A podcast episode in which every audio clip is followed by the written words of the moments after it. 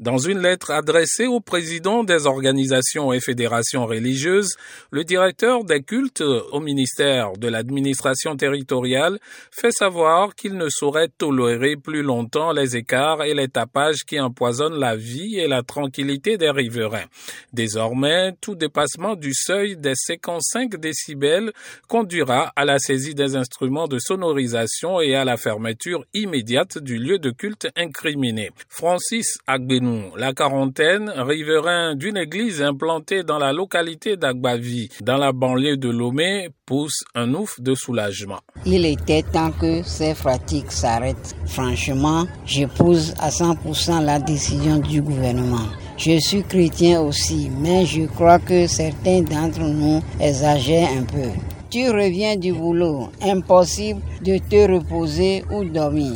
Quand tu te plains, ils te traitent de démons, de sentants, de mécréants, etc. Vraiment, si les autorités peuvent tenir bon dans l'application de cette décision, je serai l'homme le plus heureux de la terre. Jitorga, jeune enseignant dans un établissement de la capitale, estime que le gouvernement fait fausse route et stigmatise trop les églises car, selon lui, d'autres endroits font du tapage de jour comme de nuit sans jamais être inquiétés. Au vu de ce qui se passe dans les villes du Togo, je ne pense pas que c'est le côté église qu'il faut regarder.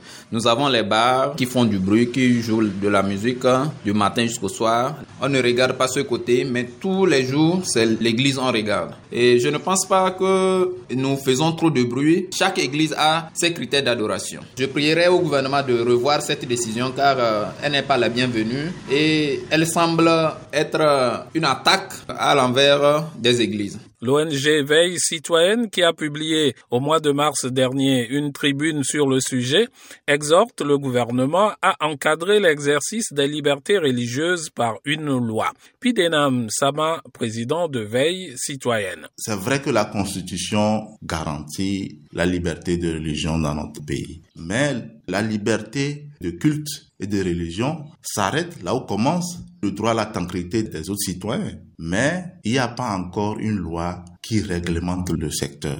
Et dans notre tribune, nous avons exhorté les autorités togolaises à accélérer le projet de loi dont la rédaction a déjà commencé depuis 2017 pour que ce secteur-là puisse être réglementé. En attendant que cet appel se traduise dans les faits, le ministre de l'administration territoriale vient de demander à tous les préfets de ne plus autoriser l'implantation des églises dans leur ressort territorial jusqu'à nouvel ordre. Kossi Lomé pour VOA Affleck.